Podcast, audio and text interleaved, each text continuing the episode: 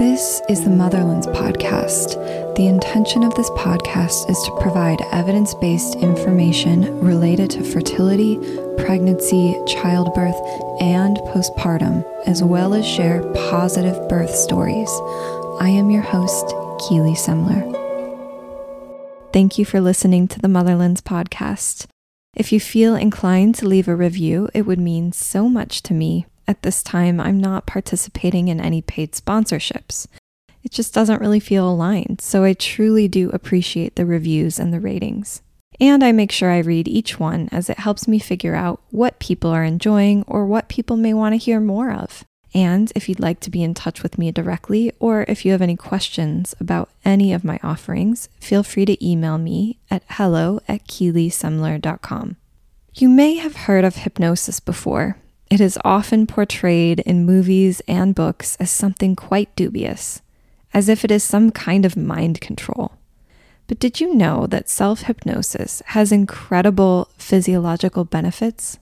This next guest teaches hypnobirthing to support clients through the process of giving birth. Ashley Mitchell Scott is a mother of two, a doula, and an educator. I had the honor of supporting her and her husband through the birth of her first child, and she explains how self hypnosis is an incredible tool to reach a desired state, and how hypnobirthing is essentially a form of meditation with a goal in mind. It's been so amazing to kind of learn from you and learn about how you've evolved in your own practice, particularly your practice of teaching hypnosis and hypnobirthing. And I know that it's something that so many of my clients are interested in.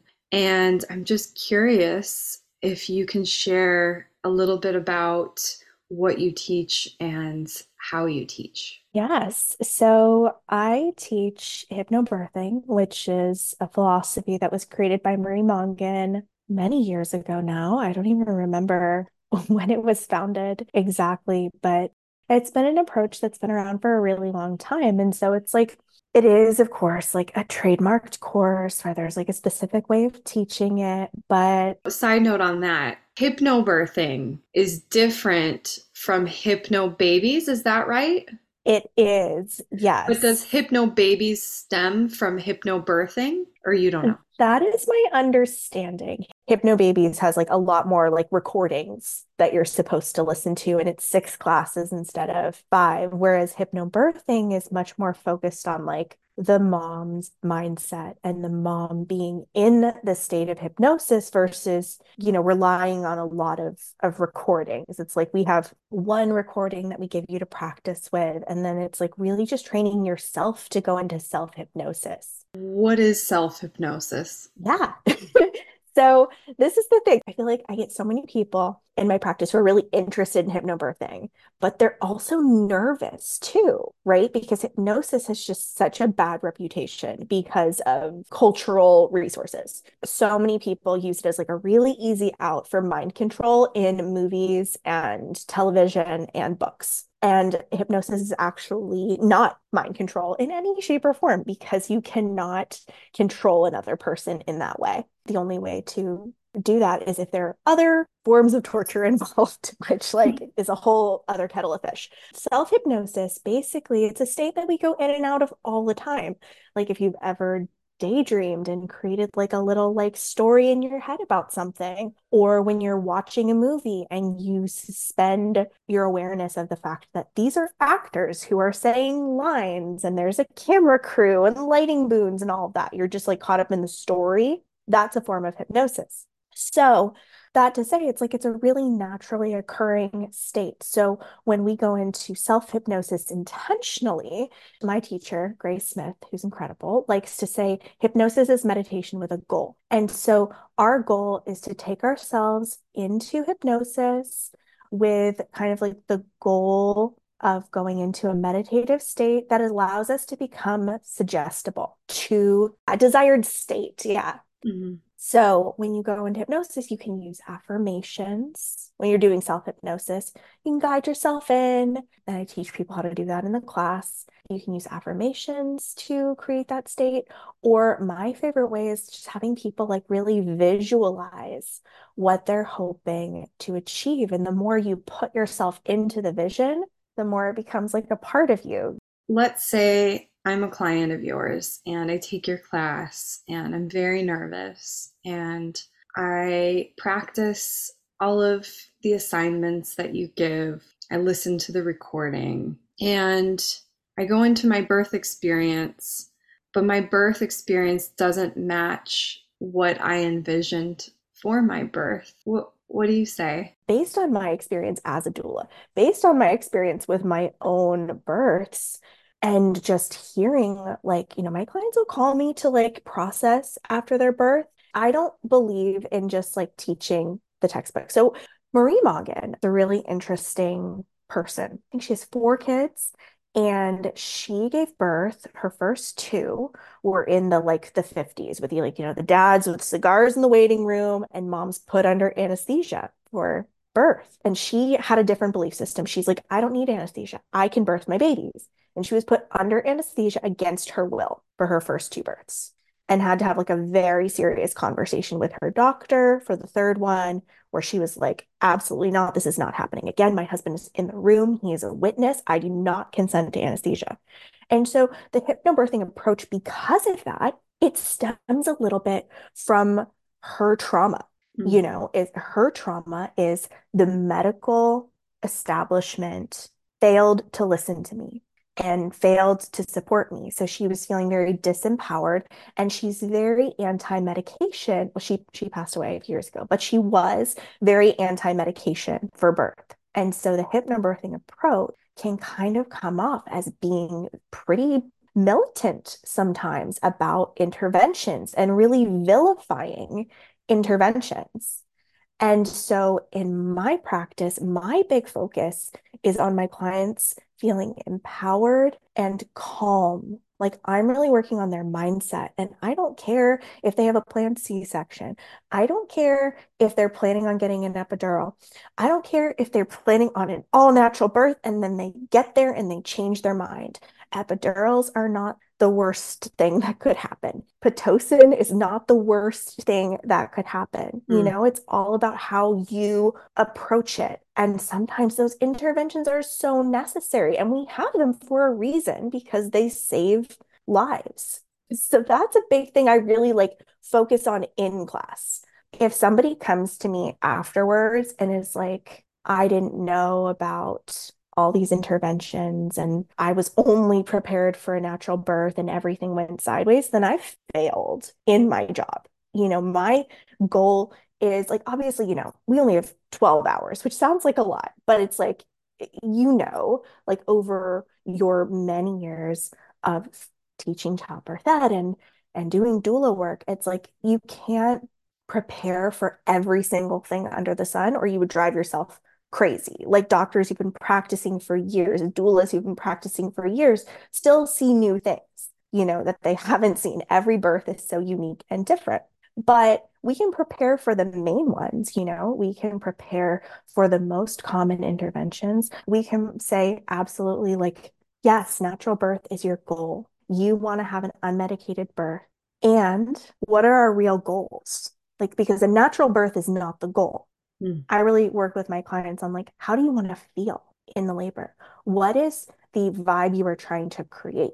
That's really my goal. I had one client, she and her husband said they wanted to have a loving experience. Mm. That was their goal. She was trying really hard for an unmedicated birth. She and her husband, like, they were so focused. They showed up to every class, like, really in it, ready to go on the natural route. And their child was not in the best position. And when it came time to the birthing phase, they were having some heart decelerations. And so they tried to work around it. They tried different positions. They did everything, you know, quote unquote, right. And their doctor was like, for the safety of the baby, I think we have to go to C section. And she was so upset. But her husband, like, as we chatted about in class, he asked everybody to leave the room That was in their birth plan, as if they had to pivot, everyone would leave the room. So everyone left the room, and the two of them took deep breaths together.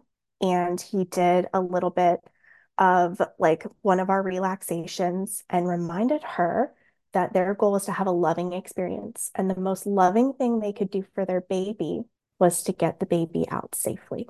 Mm, I love that. She called me afterwards and she told me this whole story and was like, you know what? And that was the most loving thing. And, you know, turned out like the position, I think like something, something about the cord. I don't know if baby had like a, a true knot or something. I don't know. There was something weird with baby's position and the cord. And so it's like, yeah, the safest way for baby to be born was by C-section.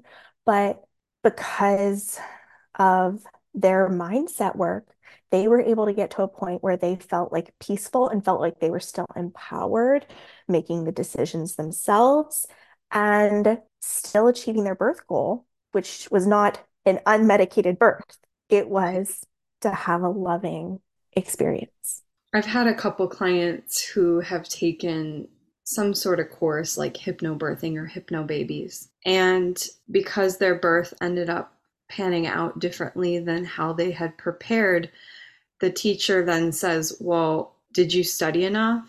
Did you practice enough? And I just think that if you could speak a little bit about that, because I think it really turns people off. I think that, as you said, mindset is important. Like, what is the real goal? And if your real goal is to have a natural childbirth, you may be setting yourself up for disappointment because that's not something we can always fully control. So, can you speak a little bit to that? Yes, that hurts my heart. I that, know. like, legitimately, I get so sad when I hear this kind of stuff from clients. Like, they've left other hypnobirthing teachers because of comments that have been made that are judgmental about the way that they're approaching things. And so, yeah, it, it hurts my heart that people are not accepting. I mean, your baby has a plan that is so much bigger, and we don't have control. We can do all the right things.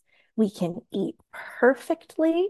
We can exercise every day, do yoga, walk, swim, be in hypnosis like throughout the day. I mean, I was like with my first child and I had time, you know, whenever I wasn't teaching, I was like doing yoga and in meditation. It doesn't change anything. Like you can still have so many things go sideways because there is something like whether it's your baby's plan or whether it's just like situations happen. I always tell my clients, like, there is no way to fail hypnobirthing. There mm. is no way to fail at your birth. I always say, like, if she's quiet, great. Like partners, like tell her what a great job she's doing. She's saying so calm. If she's screaming, great. Tell her she's releasing tension and just vocalizing what she needs.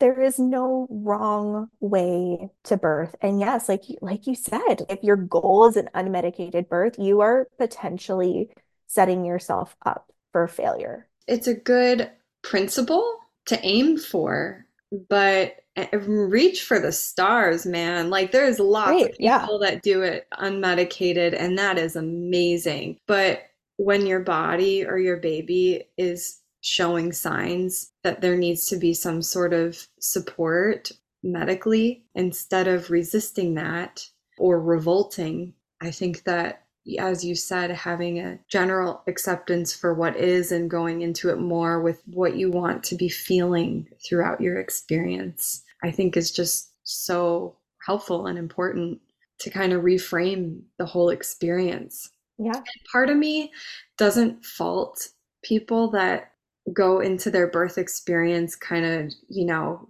with guns blazing, like, I yeah. want it all natural and I want mm-hmm. a midwife. Like, I know that that can sometimes be a response to just how wrong the medical system is right now. there's a lot that could change and there's as my mentor says there's room for improvement. it's good to to be open and flexible to to what is going on situationally like you said. I mean, listen, I get it. It's so hard to pivot. It and and when you are in labor, it's such an emotionally charged state. That's why partners are so important. That's why doulas are so important. I mean, like to just help you like know when to pivot, know when to accept an intervention as a hypnobirthing teacher who has had two natural births. Which I want to get into in a second. Yes. I always love talking about my births. I have told clients to get an epidural. I have said, like, you know what? I think we've tried. I think you need something else. I think you need to rest. Your body is resisting. Let's give it some help. You know, we can always turn it down, we can always turn it off later. Give yourself a break. We just can't get too attached. And I just, again, to go back to the like, did you practice enough? I know a professional hypnotherapist, like literally lives and breathes this, who was do, planning on doing a home birth and had an emergency C-section and she literally like lives and breathes hypnosis. There's no such thing as did you practice enough? because y- you are not in control. You have to be able to be in the flow. And if you are somebody who is a little bit more intense about these kinds of things listen i get it. I was like that in my first birth. There's a reason that I had a doula both births. I can be like that. So if you know that about yourself, where you're like, I am like feeling so strongly that this is the only way, have a really good care team. Get someone in the room with you who can be like, listen, I know this is how you wanted to do it. We have to pivot. We have to pivot for your safety. We have to pivot for baby safety, etc. How do we get there? The example with my client, like he helped his wife pivot, like being like, okay, what is our real goal? They had to pivot. She didn't want to. And That's a great to partner too to oh, help oh, yeah. see. Yeah. That. If your partner can do that for you, great. But like sometimes we can't hear our partners in birth too.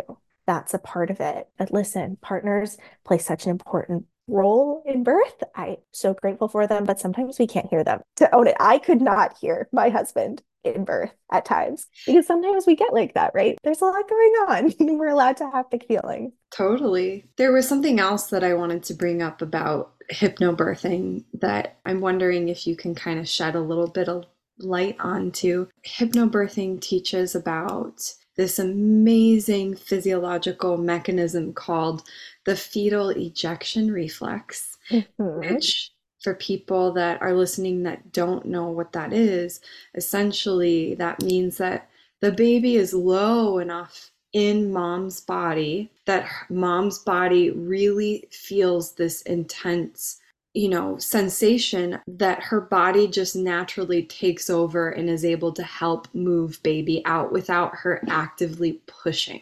Tell me about pushing. Tell me about like what are your thoughts are on like the fetal ejection reflex and how does that fit in with with pushing and birthing a baby? Oh yes. This is the thing where I, whenever i teach i get like the funniest looks in the first class and where i'm like we don't push in hypnobirthing and everyone's like what what are you talking about? But yeah, we don't push in hypnobirthing because, yeah, there is this really amazing physiological response. Your body wants to expel the baby. If you just hold space, that baby will descend and that baby will be born. And by um, hold space, you mean wait it out. Wait it out, just like an active waiting, right? We're not just like sitting there like hanging out. It's an active waiting. You are breathing. You are really being very present with your body. We teach birth breathing, a specific type of breathing in hypnobirthing. But the more patience you show, the more you just lean into your breath, the faster, honestly, baby will come. And again, this is one area where there's room for improvement with the medical industry. Is always like, this isn't working. We just need to push. I've been pulled aside by a few nurses and be like, get your client to push in my mm. doula days. I was like, I hear you. I'm I'm going to let my client lead her birth. Basically, yes, we don't push. The belief system is that when you breathe, you breathe in a specific way. It's like a down breath where you are working with your body and you are feeling into the pressure. You are breathing towards that pressure. And the more you breathe downwards and just like move towards that pressure, the baby will move down on their own. And this is so much gentler on your body than pushing. because pushing, you are holding your breath, you are straining. A lot of the times, there's like, especially when you're in the traditional pushing position where you're on your back with your feet up in stirrups or someone holding each knee. And usually it's your partner behind you, like holding your neck and crunching you. It's very uncomfortable. You're really putting a lot of pressure on your pelvic floor. So often there is an increased risk of tearing with pushing. There's an increased risk of hemorrhoids with pushing. There is an increased risk of bursting blood vessels in your face and your eyes with pushing. There's so many things. And it puts a lot of strain on the baby, you know, because you're you're literally like squeezing your abdominal muscles and your whole body around this very tiny little person. And so my belief system is that your body has created this baby on its own. You're not sitting there deciding, like, oh, I'm going to give this baby my ears or maybe my great aunt's ears or like, what's the shape of the eye going to be? You're not like making decisions like that. And so your body knows what to do. If you get out of the way and breathe, your body will expel that baby in a way that is so much more comfortable for you and probably faster because doctors are always saying like oh it'll be faster to push how long is the longest you have seen someone push? Oh man. Well it depends. I mean yeah i've seen people push for a very long time before they feel ready to. Yeah. I think the hardest part about you know people using hypnobirthing in a hospital setting is that as soon as the doctor or the nurse checks the cervix and says mm-hmm. you're 10 centimeters you're fully effaced you got to start pushing now that's mm-hmm. when the time limit starts um, and in california yeah. the time limit in most hospitals is four hours yeah what i do if i have a client that is using hypnobirthing is as long as baby looks healthy on the monitor as long as mom has normal blood pressure normal temperature all of the things are checking out as normal then you don't have to consent to a vaginal exam until you feel an urge to push. And that nobody should be telling you that it's time to push unless there's a special circumstance where the baby or the mom's body really needs to birth the baby sooner rather than later. Yes, exactly. Exactly unless there's a special circumstance, you can follow your body's lead. Let the baby move down. Unless you feel like you need to pivot. If you feel like you need to bear down, if you feel like you need to push, by all means. But the lower you let baby get, the faster that pushing period will be. I have had clients who tell me, like, oh, you know, I pushed for 15 minutes. Like, that's great but I did push. And I'm like, I don't care. you know, like, this, I don't care. this is just a philosophy. If you push for 15 minutes, that means you got the baby so low that when you began pushing, that baby was right there and your body was really ready to engage. That's quite a victory because I think mm-hmm. a lot of people are pushing before they feel ready. And unless they have an amazing partner or a doula or some support person that reminds them in the moment hey, wait a minute, do you feel an urge to push?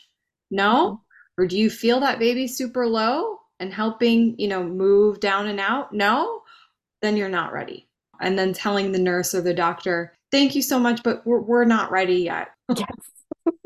exactly. It's such an important reminder. I feel like when you get to that place, like this is where it's so important. Like a big part of the hypnobirthing approach for me is when I have partners attending, and I always hope that they will attend. I really kind of drill into them like that their job is the advocate because you know we do have some moms who who go in with guns blazing like I'm going to do this my way or the highway and don't even talk to me about interventions but we also have moms who like are so convicted and then they get in there and they start hearing these oh well if you don't do this your baby might not be okay and they get scared and their only thing is like they want to protect the baby they get insecure in their decisions because especially first time moms they've never done this before what if it's different for them it is so important to have somebody in the room who is able to be more level headed and ask all the questions and be like, how is mom's blood pressure?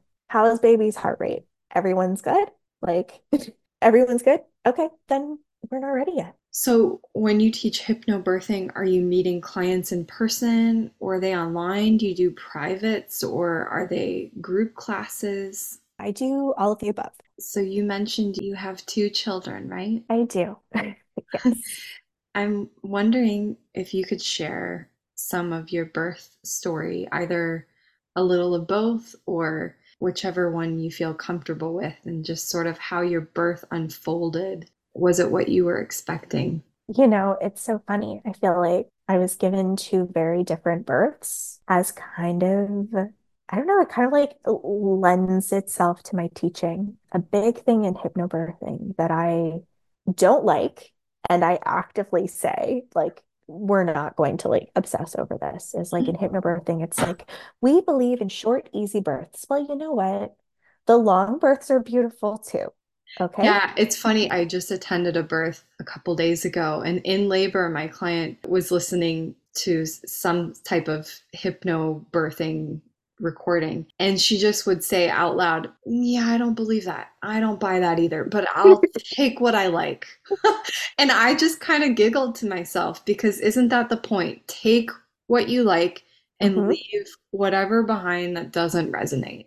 Exactly. Again it kind of goes back to the like we don't really have control so mm-hmm. i don't want my clients to only prepare for a short easy birth because my first birth which you were present for was 33 hours start to finish. So that was long. it was long, but in the grand scheme of things, it had a nice progression to it. Yeah. Slow and steady.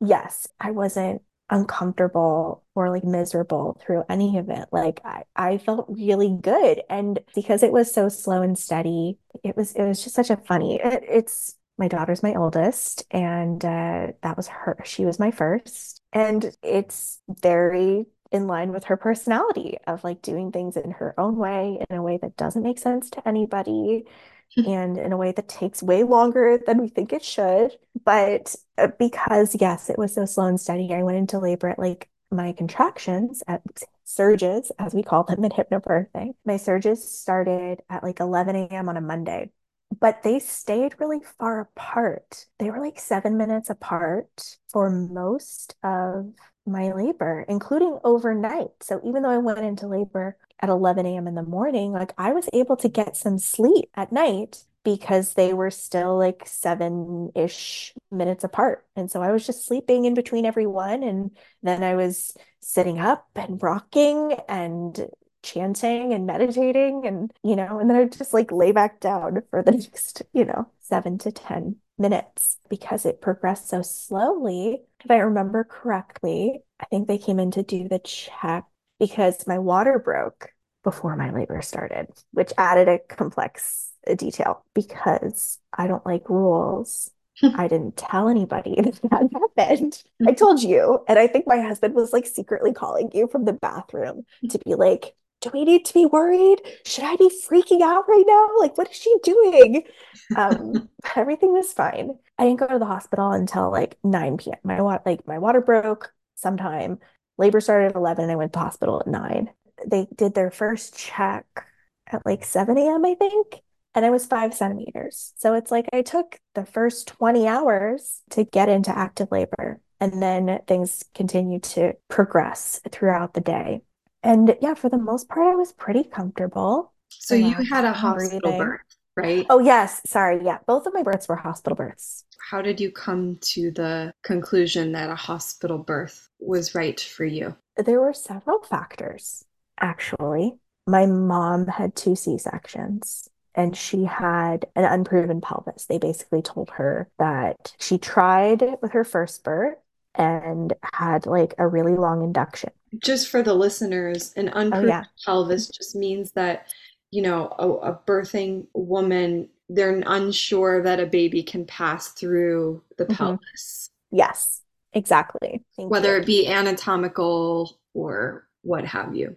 Yes. And so, yeah, she tried with her first birth ended up with a C-section and then she went right to a C-section for for the second. Which And was so- fairly common. Yes, exactly. I mean, it was like the early 90s with her second birth. And so it was like, oh, you had a C-section with the first baby? We're going to do another C-section. It absolutely made sense for her. And so, like, even though I know we are not, like, I'm not my mother, but like, there was a part of me that was like, maybe this is genetic. Pelvis shape can be genetic, obviously. So that was part of it. And then also, I have some some medical history that for my first birth, I just felt more comfortable being in a hospital because both my sister and I had to kind of be whisked away when we were born for for observation for medical reasons, very valid ones. So for my first birth, I was like, I just feel safer. I was at UCLA. So I was lucky I was in the West Side at the time, and uh, I was with the midwives back when their practice was a little more robust. Yeah. Very different now. Yes, it's very different now. So I felt good about like I technically wasn't high risk. And so I could go with the midwives. And that just made me feel good. That like I, I was still having midwives. I wasn't going to have an OB, but I would be in a hospital just in case something my daughter needed any support or I needed support. Hmm And with my second birth, with my son, I actually told myself, I was like, I don't want to be in a hospital this time around. We'd moved, we were not near UCLA, so I had to find a different practice, anyways.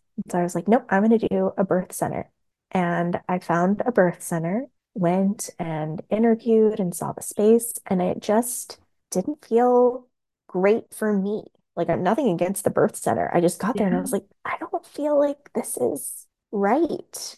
Right. And then I had to go in for monitoring for something that came up. And I went to the hospital where I ended up giving birth. And everyone was so nice. And the nurses were fantastic. And it was just like, I was like, oh, I feel really safe here. I really love what you said about how you wanted to do it outside the hospital.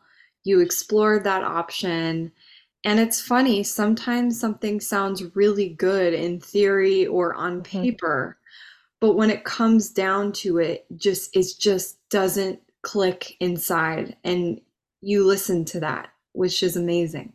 Yeah. And I like talked to my doula about it. And she was like super supportive. She's like, yeah, that makes perfect sense. And you know what's funny? So my first labor was really long.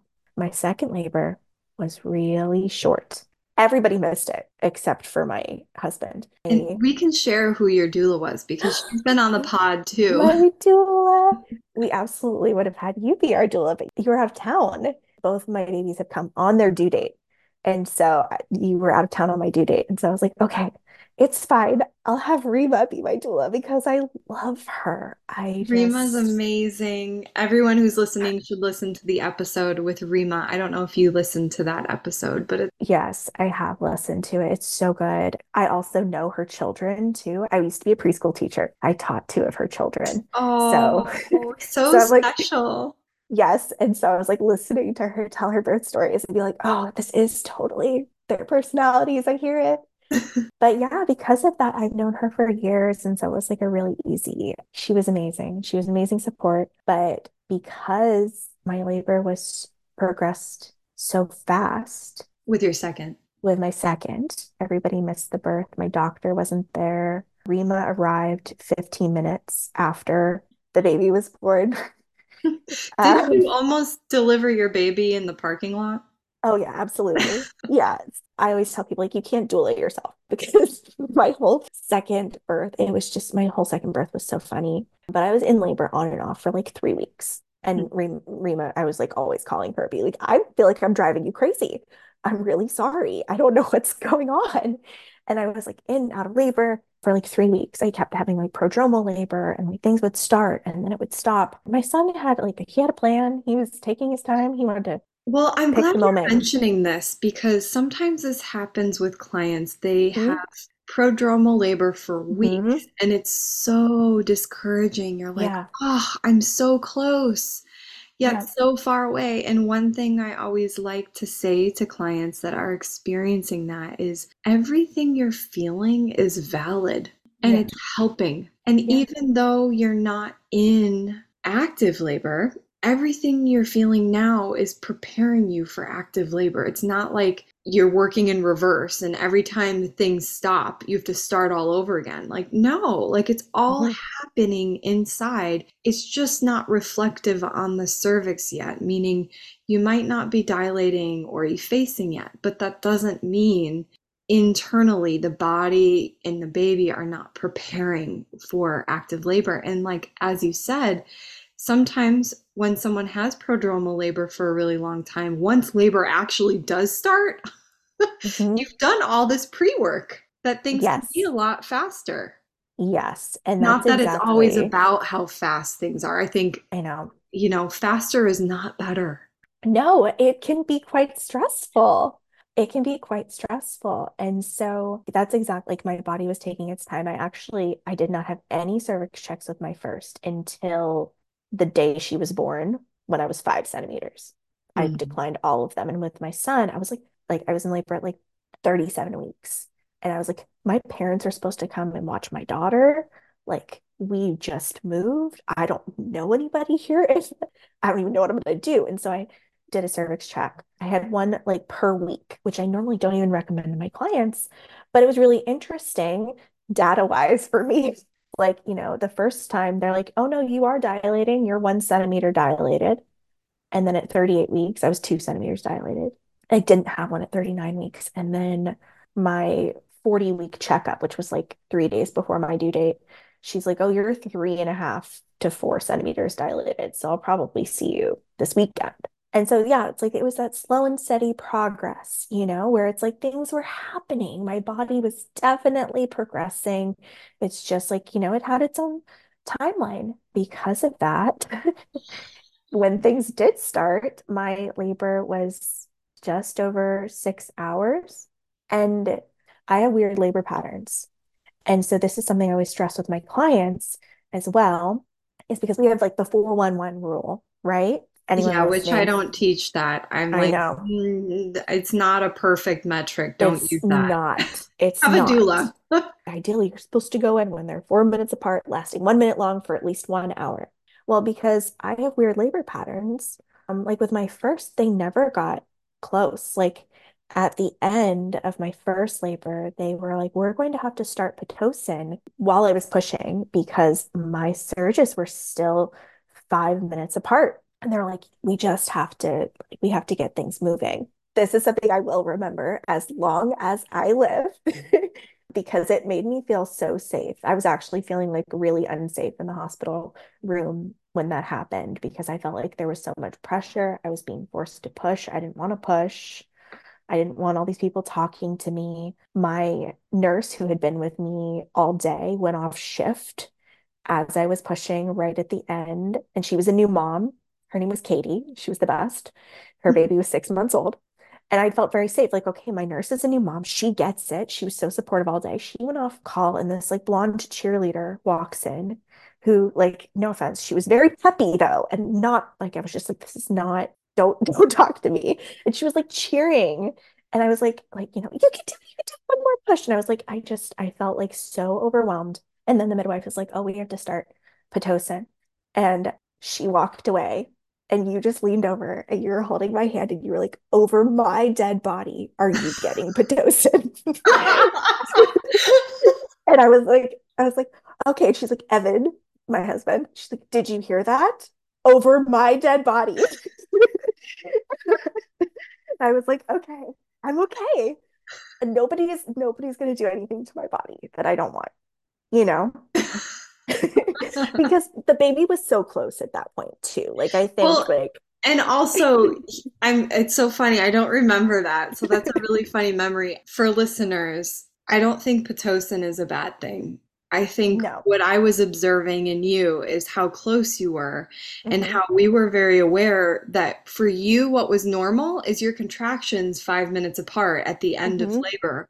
Whereas yeah. A traditional labor pattern, contractions or surges come a little bit closer, like two or yeah. three minutes apart. But for you, your normal was mm-hmm. five minutes apart. Yeah. And so it didn't seem fair, like, oh, hurry up, we need to give you Pitocin so that your surges will come closer together. It, mm-hmm. They were perfect surges. We had to be a little bit patient. So I Yep. think that's why I was like, over my dead body, like you're doing great. Why would we Yeah. mess with something that is Yeah. clearly working, you know? Yes.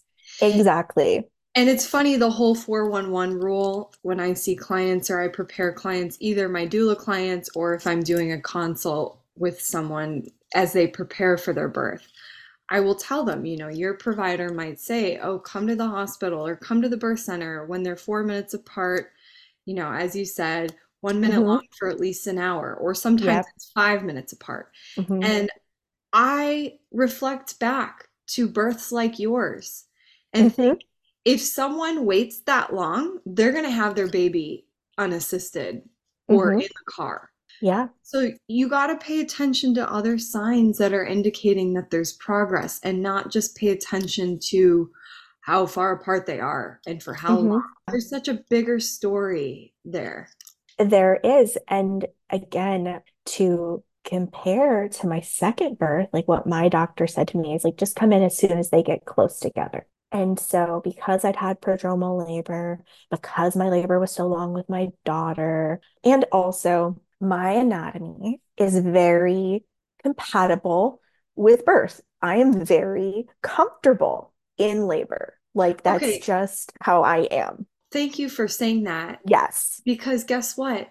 Despite your mom's experience and hmm despite genetics, you have the perfect body to birth your baby the way that you hmm did. And I think it's very Yes. important for people to hear that, that just because your mom births a certain way, it's hmm not a death sentence for how your birth will play out. Yes, absolutely. And then to go back to like what we were saying before about people's births not working out or them having to go to C-section, like sometimes it is just your anatomy or that baby or like, you know, whatever the case may be. Like again, to reflect back to Rima's episode where she talked about her four very different births, you hmm know? And so it's like eh, we have to follow that birth that child, that body, like, you know, there's so many factors. Yeah, I was really comfortable being in labor. I went into labor with my son at like 10:30 at night and just told my husband, I was like, go to sleep early because I'm gonna wake you up at some point to go to the hospital. But like then I was just like kind of like just hanging out. And because like they my my surges were 11 to 16 minutes apart. 11 to 16 minutes. Okay, I still have like the data like in my like contraction timer thing. They were 11 to 16 minutes apart, but because it was late at night and I was just like it was similar to like the labor with my daughter where it was like, oh, it's just, you know, they're far apart at night. Okay, well, that's how it that's how it is. I'll just be in labor all night and then I'll call Rima in the morning and we'll all go to the hospital. And I also had like my doctor in my head being like, come in when they get close. The thing I wasn't looking at as I was timing them, because I wasn't really looking at them. I was just hitting the start and stop button, seeing 11 minutes apart and being like, okay, this will be a while. They were a minute and a half long.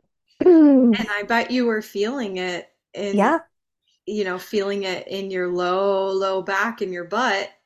I, you know, honestly, I was I was so comfortable. I like literally I I couldn't sleep anymore because like they were so long and they were just like, you know, I was really having to focus on them. And so I was in the living room. I was sitting and eating a bowl of cereal and watching Friends at three in the morning. This is so relatable to so many people. I love it. And just, you know, standing up every time I had a, a surge, which was every, you know, eight to 10 minutes at this point. So I was like, you know, they were getting a little closer together. They were eight to 10 minutes apart, but still like really far apart. And then I was like, you know, I actually like this one feels a little different. And I went to the bathroom and my water broke. And I just was like, oh no. And then Oh, um, yes. oh yes, yeah, exactly. They immediately went to three minutes apart. And the last thing my husband had said to me before he went to bed is, just don't give birth in the car. I was like, I won't. This will be a while. It's fine. 3:30 in the morning, my water broke. I was like, okay, well, I'm gonna take a shower because you need to go pack to the car. Nothing's in the car. And you need to get yourself ready to leave. And my husband was actually really mad at me that I took a shower. And I was like, what do you think I'm gonna do? I'm not carrying things to the car. Like I'm in labor. And so I took a shower. I told him to call Rima. He calls Rima, tells her, but I don't think I was very clear about what was happening. And so he told her that the contractions were eight minutes apart Mm. and that my water had just broken. And so she was like, okay, like, you know, just get all my stuff together and like I'll probably, you know, we'll be there a few hours. And so I was not clear in my communication about like uh, my water broke and they are three minutes apart now. They dropped. And so he told her that over the phone. She's like, cool, I'll see you there. And I get out of the shower. My husband's getting ready to go. And I was like, you should make a coffee. you should make a coffee because it's the middle of the night and you have to drive. And we live like 25 minutes from the hospital. You have to drive. And so he's like, Yeah, you're right. Okay, I'll make a coffee. So he makes a coffee. While he's making his coffee, I'm like standing in the kitchen and then I just like sit down on the ground and I just go through transition. The room starts spinning. I'm like so dizzy and I'm just like sitting there and I was like, this is over. I'm just gonna have the baby right here. That's this, is- this is where I'm gonna have the baby. And so yeah, so my husband and my mom pick me up, put me in the car, and my husband and I was just breathing, you know, Were you doing my communicating to them like, oh, this baby's coming now, guys, we gotta move? yes. Or did they Yeah. know? They could look at you and go, oh, yeah. okay. So I I think because Evan, you know, was our second birth, so he looked at me sitting on the floor and he's like, "Oh no, okay, we we got to go right now." And so he just like got me in the car, and I'm doing my calm breathing, and then I go like as soon as I start, and he's hearing how often they are now because now they're like three minutes apart, and I'm like going into like my surge breathing and trying to do surge breathing, and every time I'm like. He starts driving like 90 miles an hour. And like it's four in the morning, so there's no traffic, luckily. But yeah, he was like just speeding to this hospital. And we got to we got to the hospital. The hospital we were at was a really tiny hospital, and it was 4:30 in the morning. And so the main entrance is closed. And so he's like, I don't even know where the emergency room entrance is. So he's like, this is why you should always know where all the entrances are. Yeah, for anyone listening, do a drive-by at your hospital if you're planning to give birth at a hospital so you know Yes. where to go. Know where the night entrance is. Very important. And so he he has to Google it and look up where the emergency entrance is. Pulls up to the emergency room entrance. He can tell that I've like gone into like birth breathing now. And because I'm like really just breathing hard and just like really focusing, nurse or aide at the emergency room takes me out of the car. He's like, okay, miss, get in the wheelchair. And I was like, I can't move.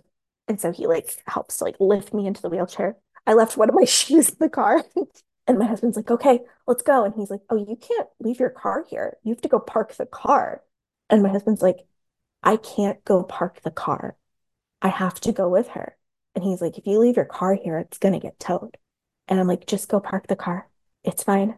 So the guy wheels me up. My husband goes and parks the car and it's like sprinting back to the hospital room. The parking ticket says 4:46 a.m. And my Is son when was you went through the parking garage. that's where my yeah, my husband got his parking ticket at 4:46 a.m. and my son was born at 4:51.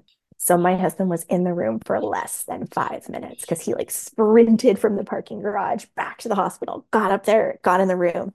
And so yeah, I almost had the baby in the car, almost had the baby in the parking lot, but I like was trying, I was like, my husband's not in the room. I can't have the baby. And so I'm trying not to have the baby. And then as soon as he walks in, he like held my hand. I was like, okay, we're good. We're good. So they were just so different. Like I pushed for three and a half hours with my daughter. But also, that's a very standard first time mom Yeah, experience, you know?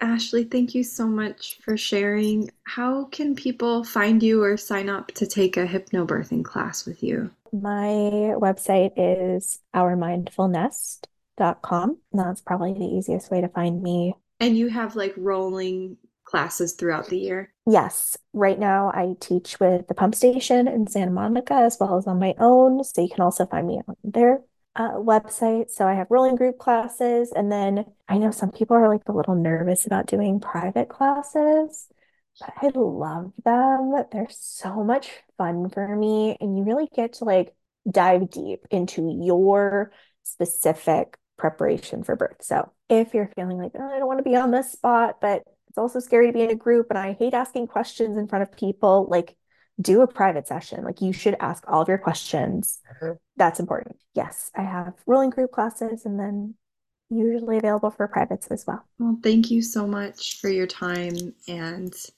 everything you shared about your births. I think it was really special to witness you be so focused and calm and confident throughout your first birth, and I'm sure your second birth as well. So, thank you so much for all that you do. Thank you. Thank you for having me. This was so fun to talk to you about all of this. Thank you so much for listening. If you enjoyed this episode, feel free to share with friends and family and stay tuned for the next episode.